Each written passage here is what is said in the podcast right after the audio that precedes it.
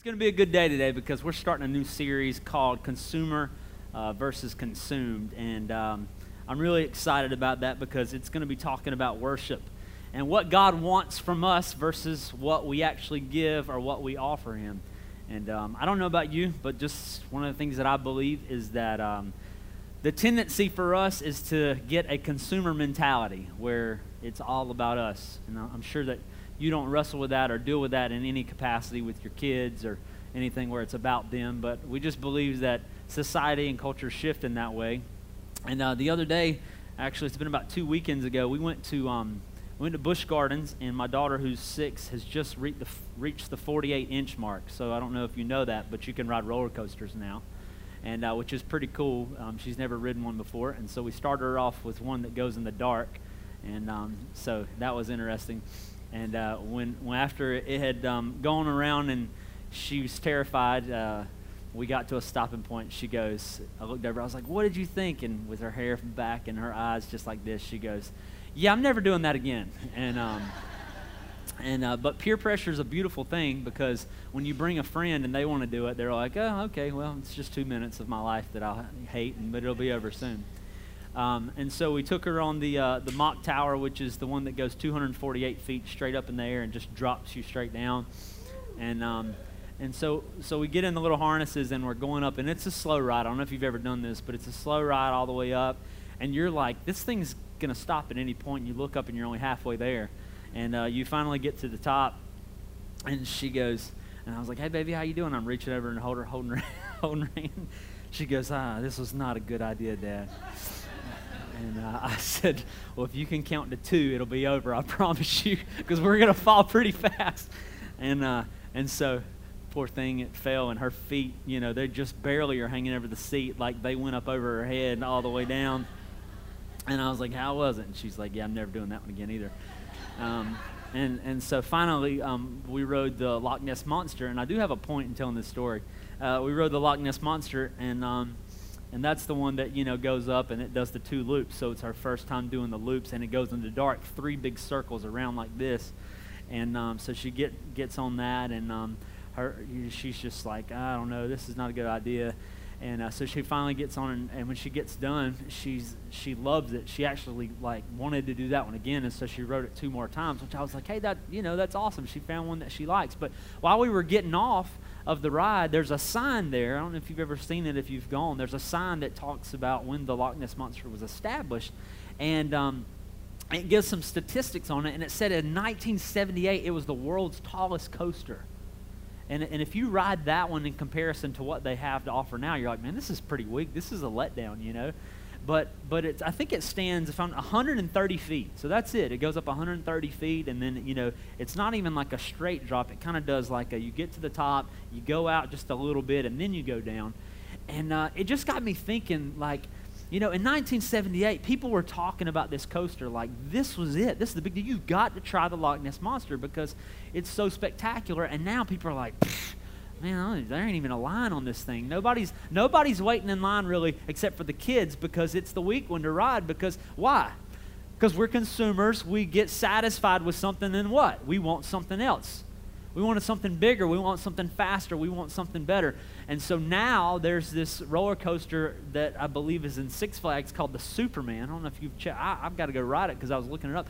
It's 230 feet uh, of a drop. So basically double of what the Loch Ness monster is, and I'm sure people are just waiting in line, except all the you know the people who freak out over stuff like that. They're not, but it's just this desire to be faster, to be taller, to be better, and and that's the same way for us in every aspect of our life. There comes a point where we just become content with what we have, and we go, you know what, I, I need something more. I need something better, and the tendency is to allow that to creep in, even things like church right? We become the consumer of what takes place in church. It's like, eh, it's not really the best day. You know, it was okay. You know, you go home and you eat lunch, you meet with your family and stuff like that. And you're like, how was church? Ah, you know, it was good. It was all right. And so we have this tendency for it to become the consumer. And uh, parents, I mean, how, how is that with your kids? You know, you give them one thing. I think I've said this before. I feel like I say it in almost every sermon, but you give them something, and after a few minutes or, or days or weeks, it passes on. They want something better, and, and they don't care. I mean, electronics, they pass on the game, it's need the next game, and that's just how we wired. That's our carnal nature. And so we're going to talk about today when the consumer mentality creeps into the church and the consumer mentality uh, coincides with worship.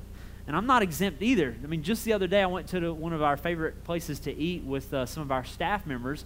And I always go there because one, it doesn't take very long to eat there. Number two, it's cheap. And number three, they give you lots of food. So it's like a winning combination. And it's always packed. And so we went there. I was like, yeah, we'll be in and out in no time.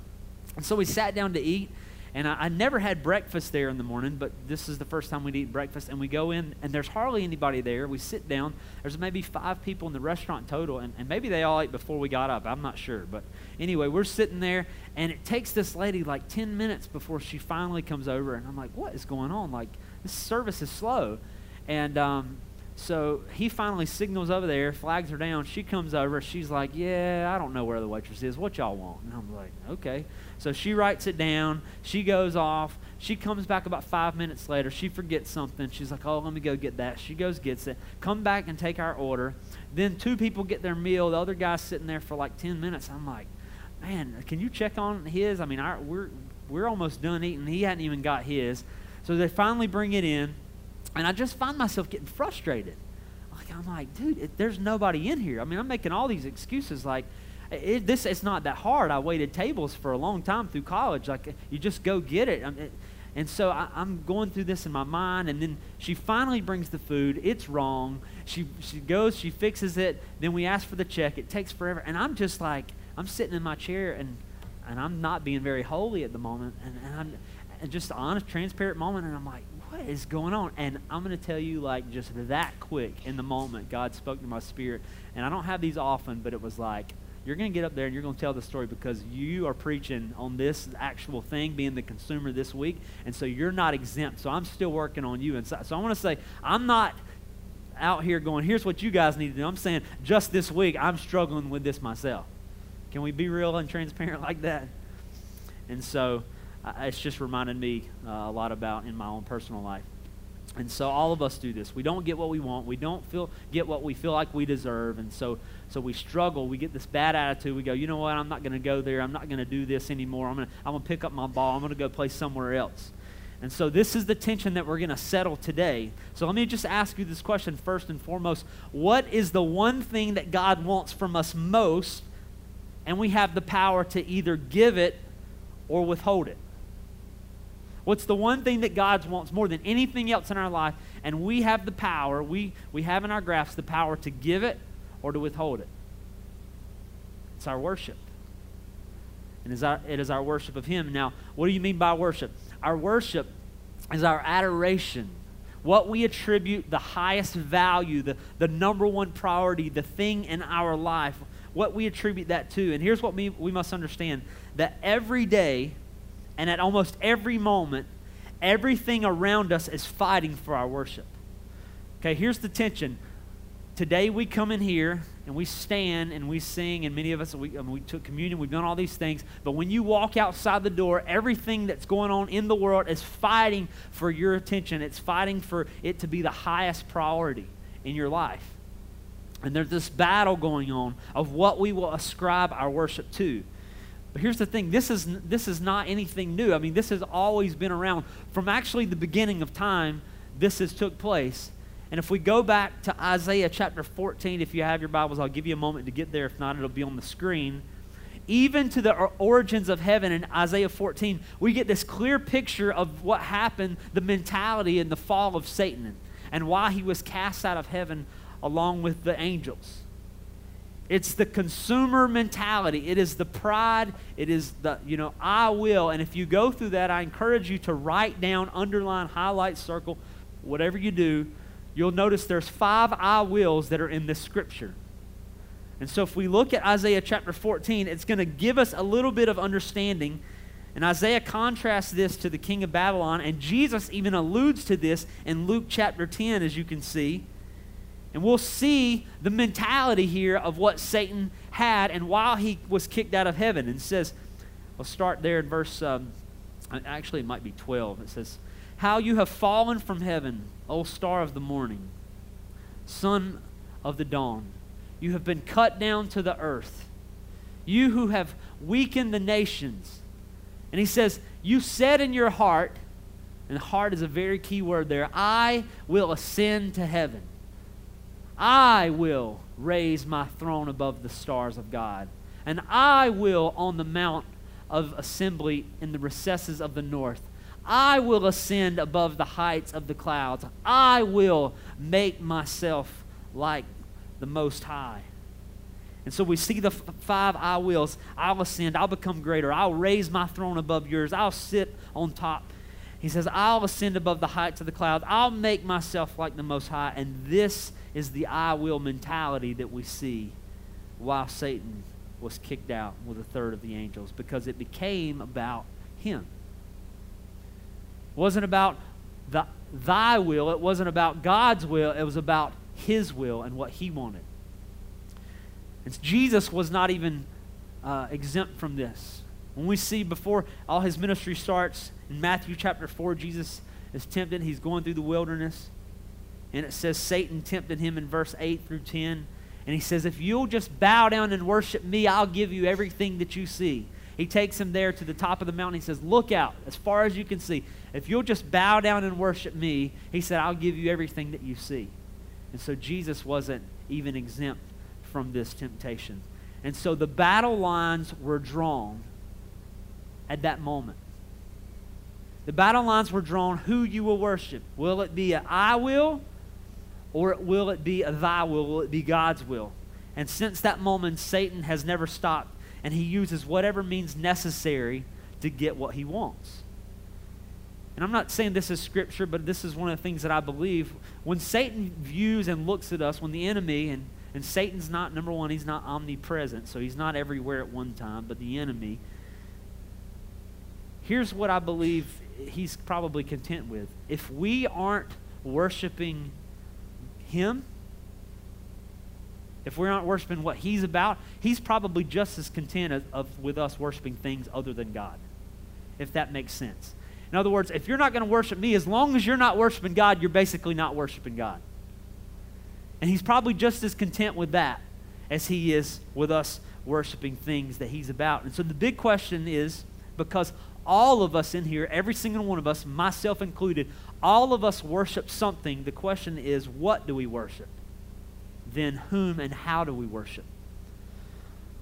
Just put it in practical terms. I mean, there's people who, who literally live, sleep, eat, and breathe everything related to dance. Now, dance in itself is not bad, right? My daughter's in dance. But there's people, and that's consumed their life. That is the highest priority in their life. All of their finances go to dance. All of their time goes to dance. Their talents go to dance. Everything they do, they have ascribed the highest authority to dance. In itself is not bad, but when you put it above God, it becomes the thing that you worship. The same thing can be true and said for sports and activities people attribute their entire lives to, to baseball and basketball and, and just giving all of themselves. They, you know, forsake uh, church, they forsake their family, they forsake their time, they forsake their spouses to go and play baseball or basketball or whatever travel ball uh, that they want to do. The truth is, I could probably, and you could probably, we could all look at each other's calendars if we're organized, but that's, you know, another subject in itself all of us could look at each other's calendars and we could see what we worship. Right? We could see what has the highest priority in our life and what takes the most time in our lives. And here's another thing I believe is all of the pain that is in our lives, everything that we struggle with, the pain that we've uh, dealt with in our lives can all be attributed back to worshiping the wrong thing. Let that sink in for just a moment. All of the pain that we have in our lives could probably be traced back to worshiping the wrong thing. And so a person, you know, who, who worships, you know, money or a job or relationships is a huge one. And people who are just consumed with one person and they pour all of their time and all their emotions and all their energy into that and then they break up and they just feel empty and then they make wrong choice after wrong choice. It can all be led back to worshiping the wrong thing.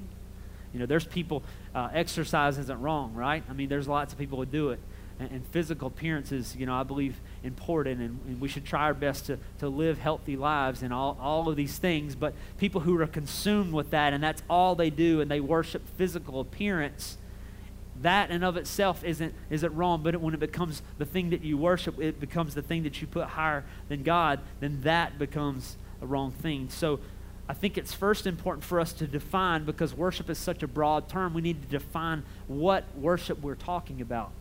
Because uh, by show of hands, and it don't feel like you have to, but it does help with the illustration. How many of you just you grew up in church? Like you felt like, man, every time the doors were open, uh, I got either I got drugged to church, right? You were, and, and so um, when, when we hear the term worship, what do we think of?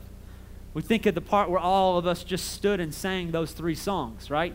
That's the moment we go, oh, okay, yeah, that's worship. I stand on the stage at Princeton most every single week, and when the countdown stops, I go, hey guys, let's all stand to worship. And so there's this mentality that worship is singing, right? Worship is clapping, worship is, is shouting, worship is, um, you know, taking that 15 to 20 minutes together and, and that's what we think of when worship, but it's ultimately so much more than that.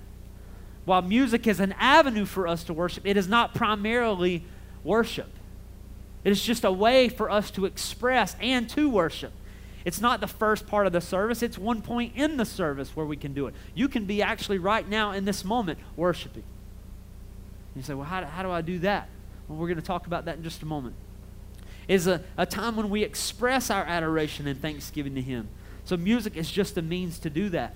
You can worship by playing the drums, by playing the guitar, by singing, by clapping, by playing the keyboard. Those are ways. Now, there's a lot of misconceptions about worship because I, if I were to ask you this, and I won't, I'll say, how many of you are worshipers?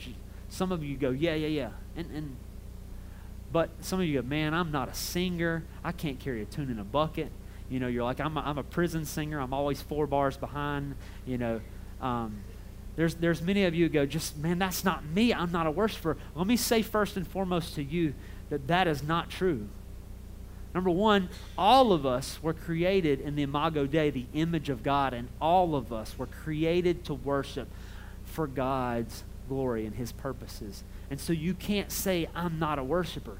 You might can say, I can't sing, but you can't say that I'm not a worshiper because you were created in the image of God. And so, first, we must understand that God, He actually longs for our worship. That is His desire. And again, going back to what we said, you have the power to hold on to that, or you have the power to release that and give that to Him.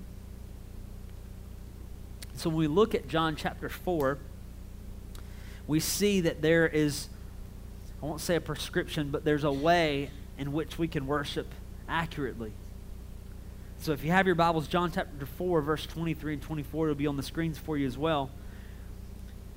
We see it says, But an hour is coming, and now is when the true worshipers will worship the Father in spirit and in truth.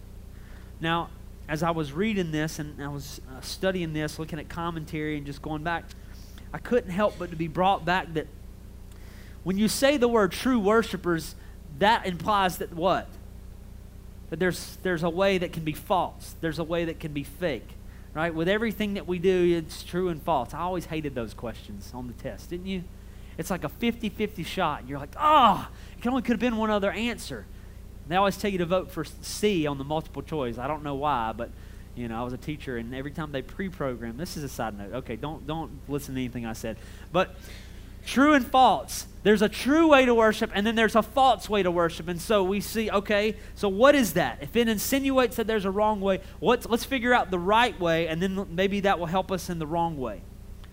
And so it says, backing up, when the true worshipers will worship the Father in spirit and truth, for such people the Father seeks. So when we see what God actually longs and seeks after, it's people who worship Him in truth, people who are true in their worship.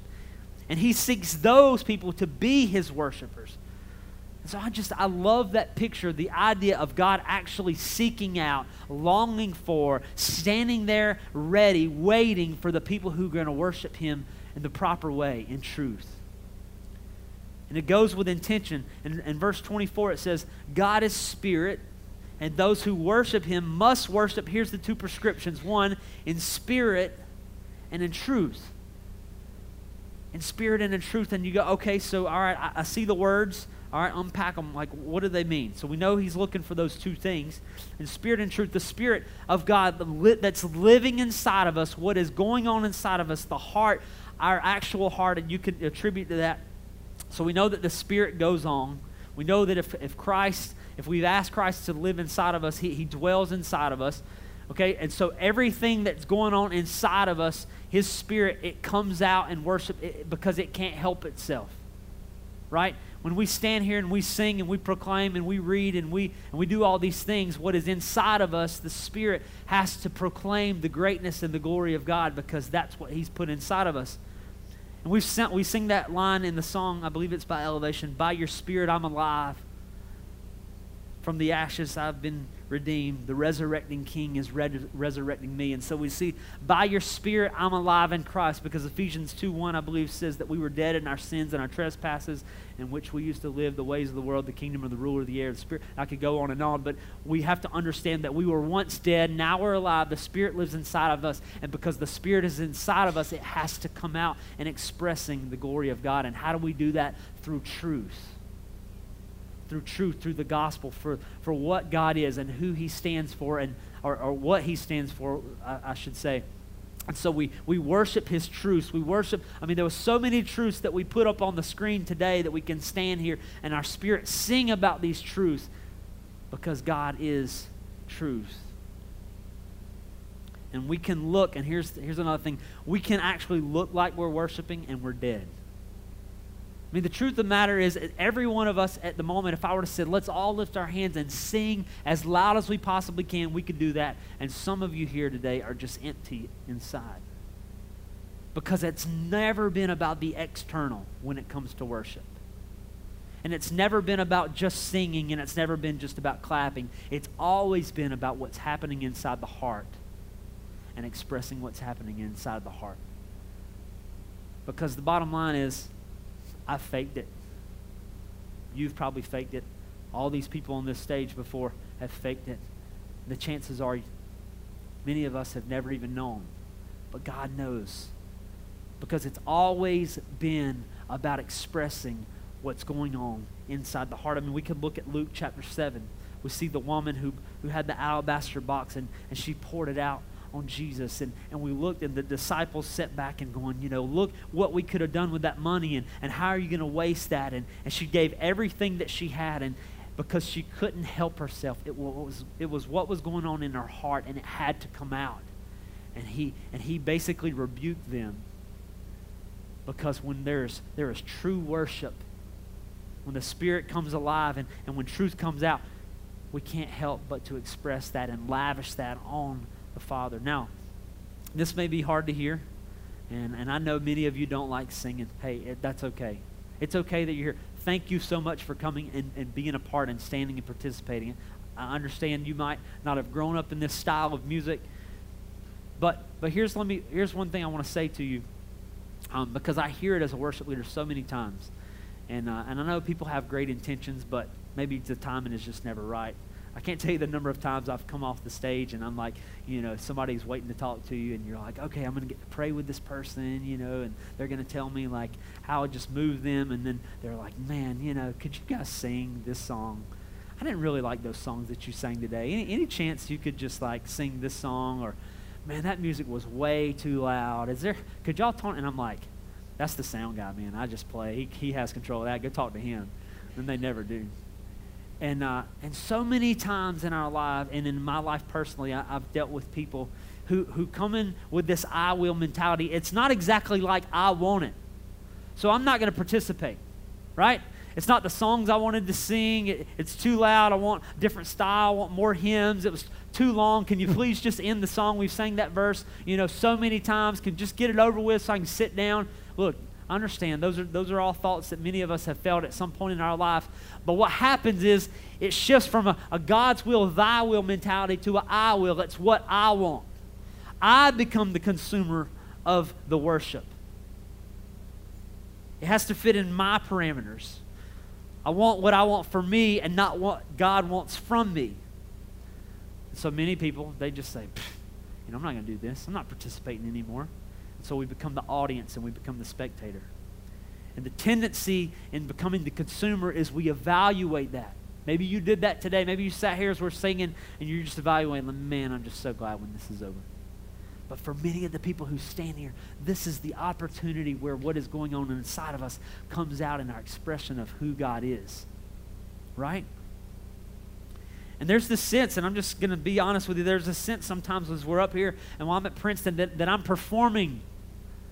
I'm performing for you. I, and this morning we said that in our pre meeting, like, guys, what you do is not about you guys. And I'm sorry to bust your bubble. bubble. It's about serving Him.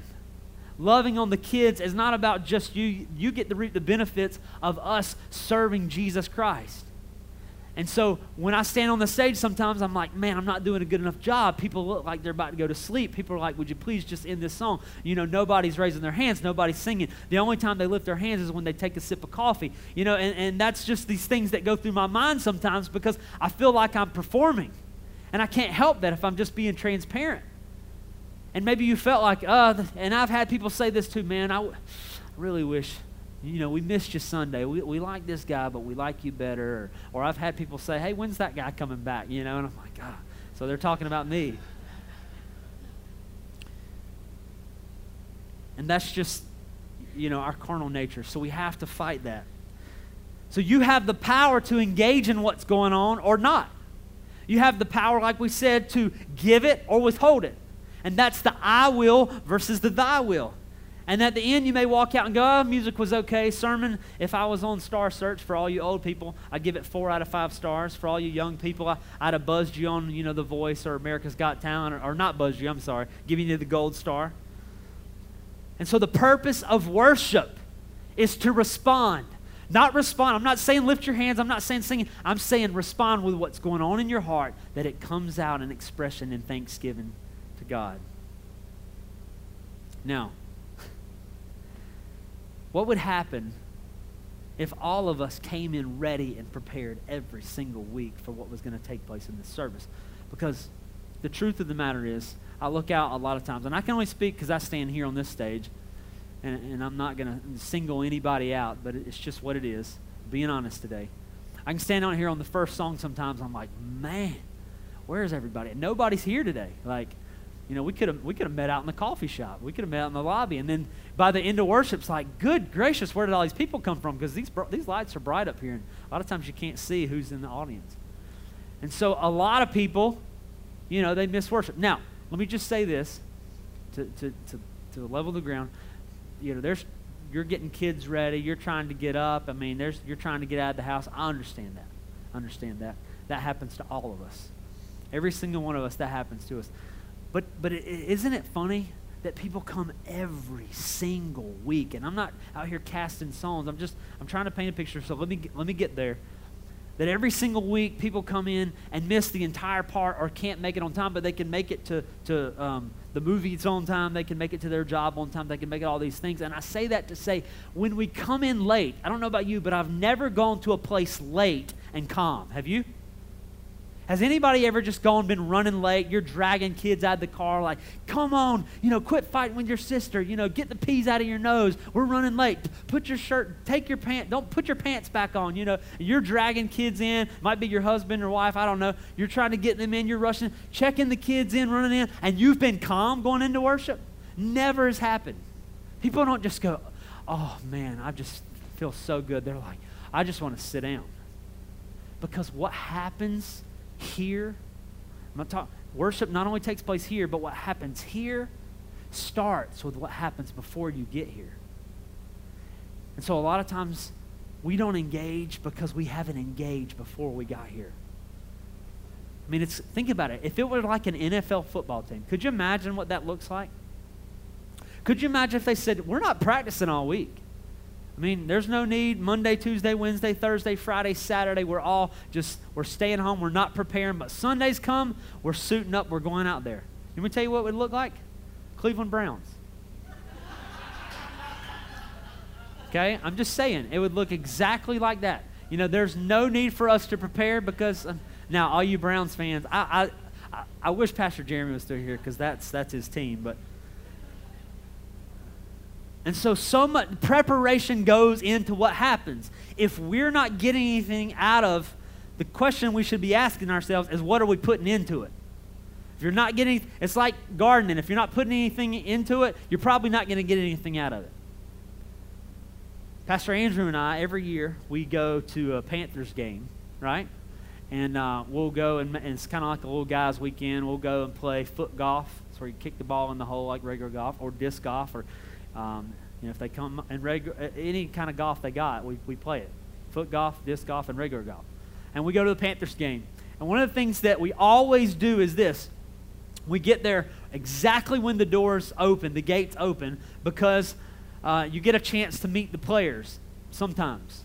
And so there's this one little spot that's there by the tunnel where the Panthers come out, and, and it, you're standing basically above the tunnel, and they can, they'll let you up until like an hour or 45 minutes before the game. You can stand there, and as the players come out, you can yell at them. You can get them to sign the books or, or footballs or anything like that. And so we'll always get there when the gates open. And so many other people do. And so the gate that you come in is here, and when you walk in the gate, you have to run halfway around the stadium to get to where you stand where the people are. And so it is like a mad dash for who can be the first person there. Because everybody knows, like, you know, I can get the audio, I can say hey to Cam Newton, I can, you know, Jonathan Stewart, whoever your, your person is. And so the last two times, we're like the first people in line because we just have this expectation of what's going to happen, and we know.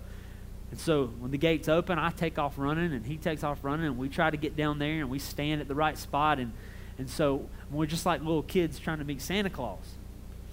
And, and so the players come out, we're yelling at them, and some of them stop and some, some of them don't. And, and so this last time that we're there, and it, it's so comical when you think of it. The last time we're there, this, this guy comes out and, and he's, you know, like, hey, well, hey, man, come on, get, get a signature. And I'm like, I don't even know who this guy is. But I'm pumped up just to see him because he's got a Panthers thing on. And so the guy goes, uh, uh, Andrew goes, hey, man, can I have your gloves? The gloves catch a And I think this guy's like a punt returner, like some no name guy. And he's like, Can I have your gloves? The guy's like, Yeah, man, sure. And he throws them, and we're like, Oh, man, you got his gloves. Oh, yeah. And everybody's punting. And we're like, Who is that guy? He's like, His name's Dean, and he still plays for the Panthers. His name's Dean Marlowe. And, uh, and everybody's like, oh, you got his gloves. And I'm like, man, I don't even know this guy. But I'm pumped up because why? And I got there early because I had this expectation. And, and, and so my point in saying that is we do this in so many areas of our lives. We prepare ourselves for what's going to take place. But do we ever truly prepare ourselves what's going to take place as it relates to worship? Have we put in the time? Have we quieted our spirit? Have we prepared for what God wants to do? So I want to read from Psalm 100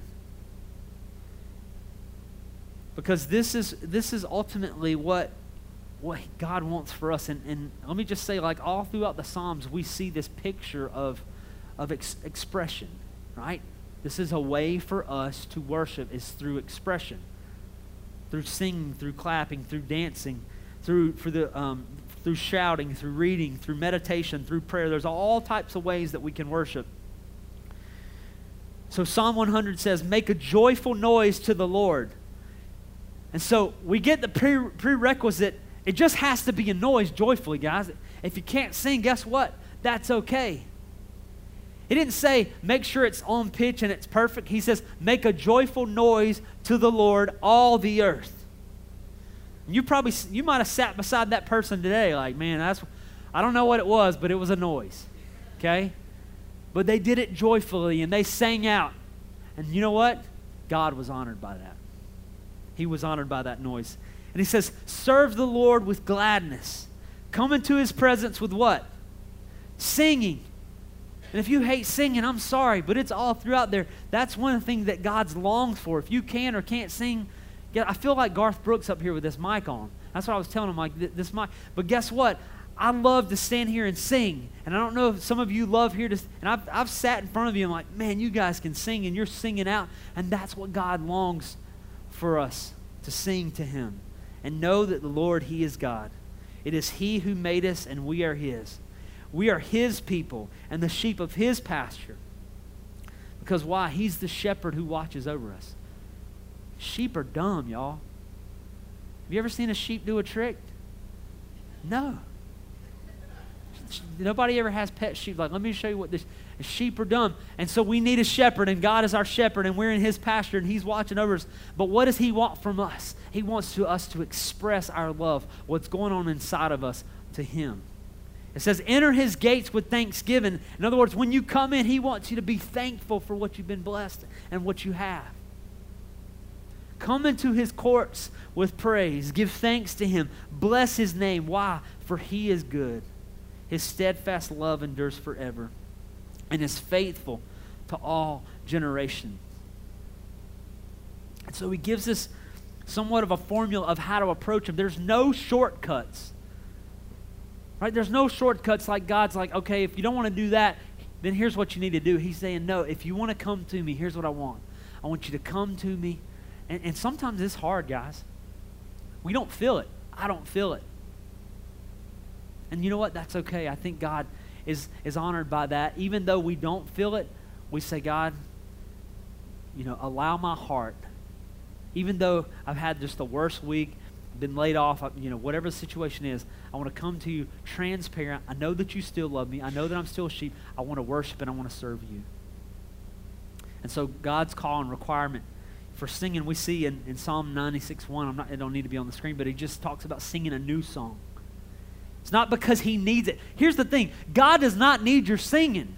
It's not like you're serenading him and making him feel better.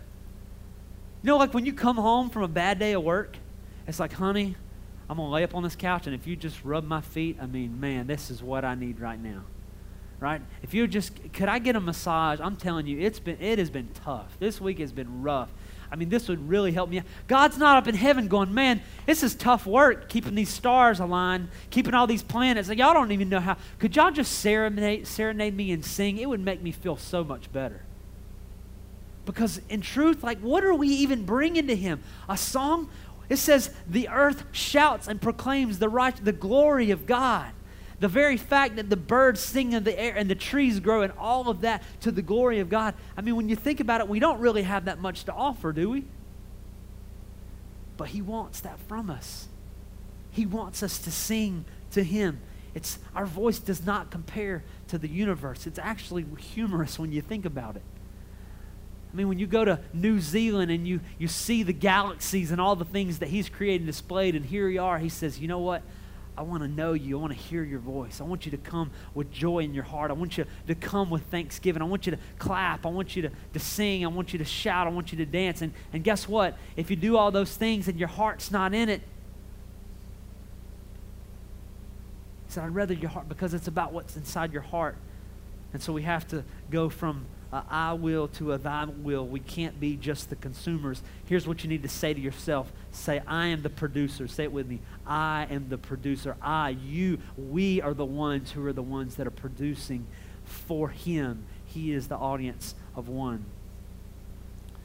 People say, and, and, and I may have said this on accident a second ago. I'm not really sure because I say a lot of things up here.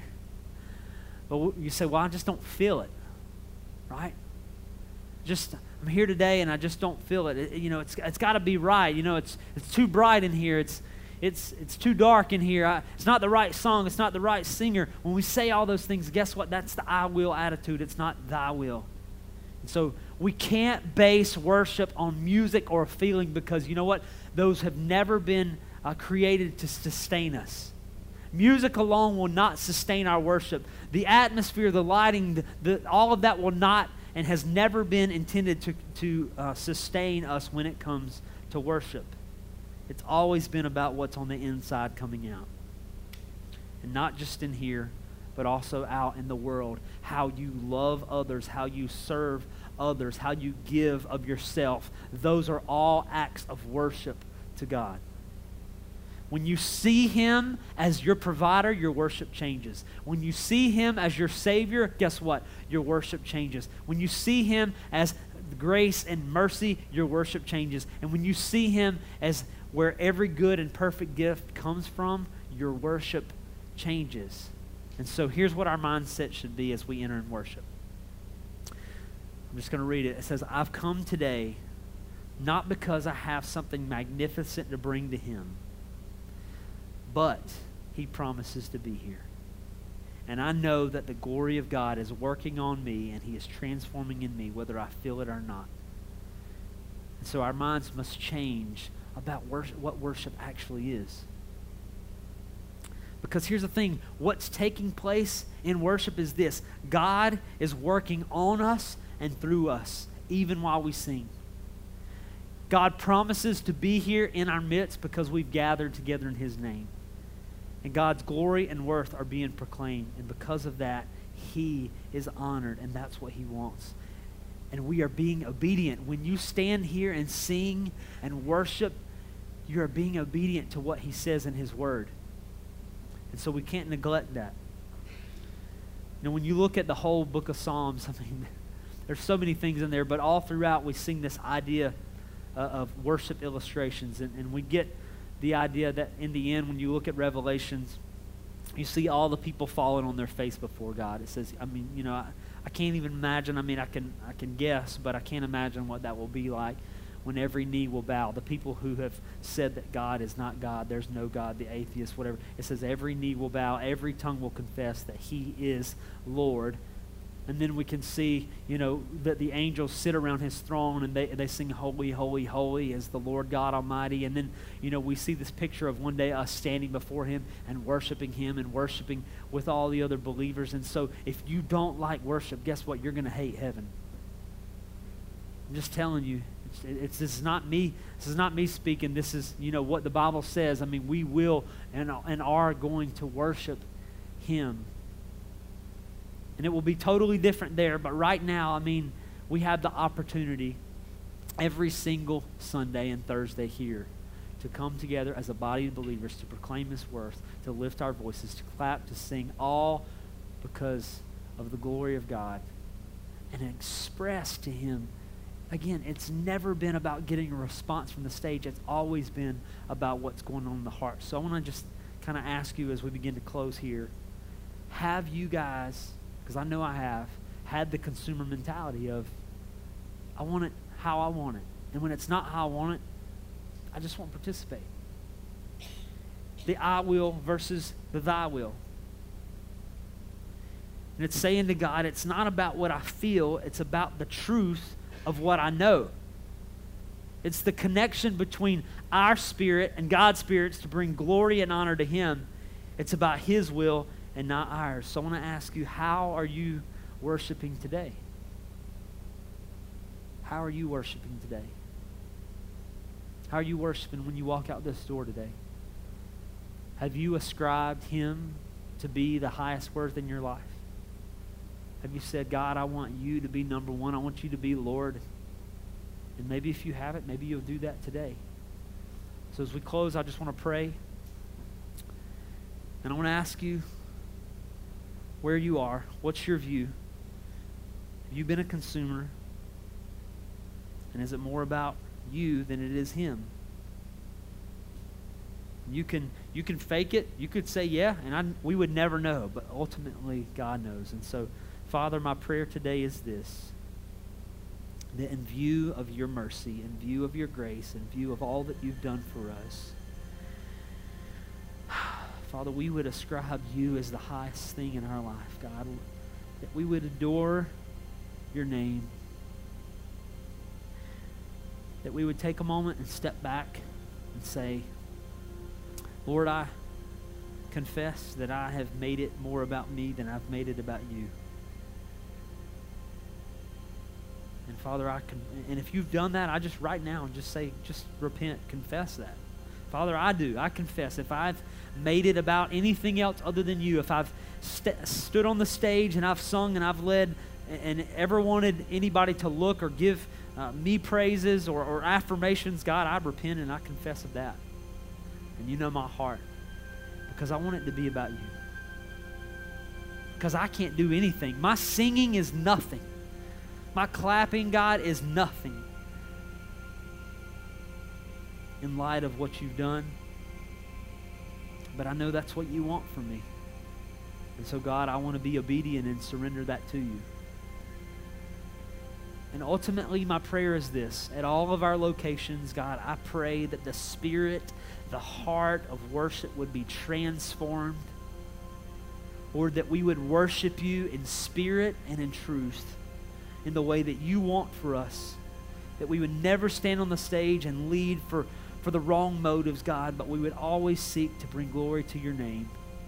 And I pray for every person that's here in this room today as they walk out, or that you would just wrestle with them, that you battle, and maybe you are right now, Lord. If we've given everything else in our life worship and we haven't put you as the priority, God, I pray that you just deal with them. Holy Spirit, I believe that you will do it. I can't change anyone, God. It is only you who can change and transform a heart. And so if you've done that, confess to him today. Repent of him repent to Him today and say, Lord, I'm sorry. And I want to be obedient. And Father, I believe that you'll be honored and glorified in that. And if you've never followed Jesus, if you've never made Him the Lord of your life, then I invite you today, right where you are, to confess to Him, to come to Him. Maybe you've been working, He's been working on you over the last few weeks, maybe just in this message, maybe today you say, Man, I've not made him the, the Lord of my life, you can do that today. You can confess to him today. We're, we're going to have some prayer team people here at the, the altar. We, we would love to pray with you and talk to you about that, talk about your next steps, but don't leave today with that on your heart. Settle that and know that you have a future in eternity with him. Father, we love you and we thank you. In Jesus' name we pray. And everyone said together.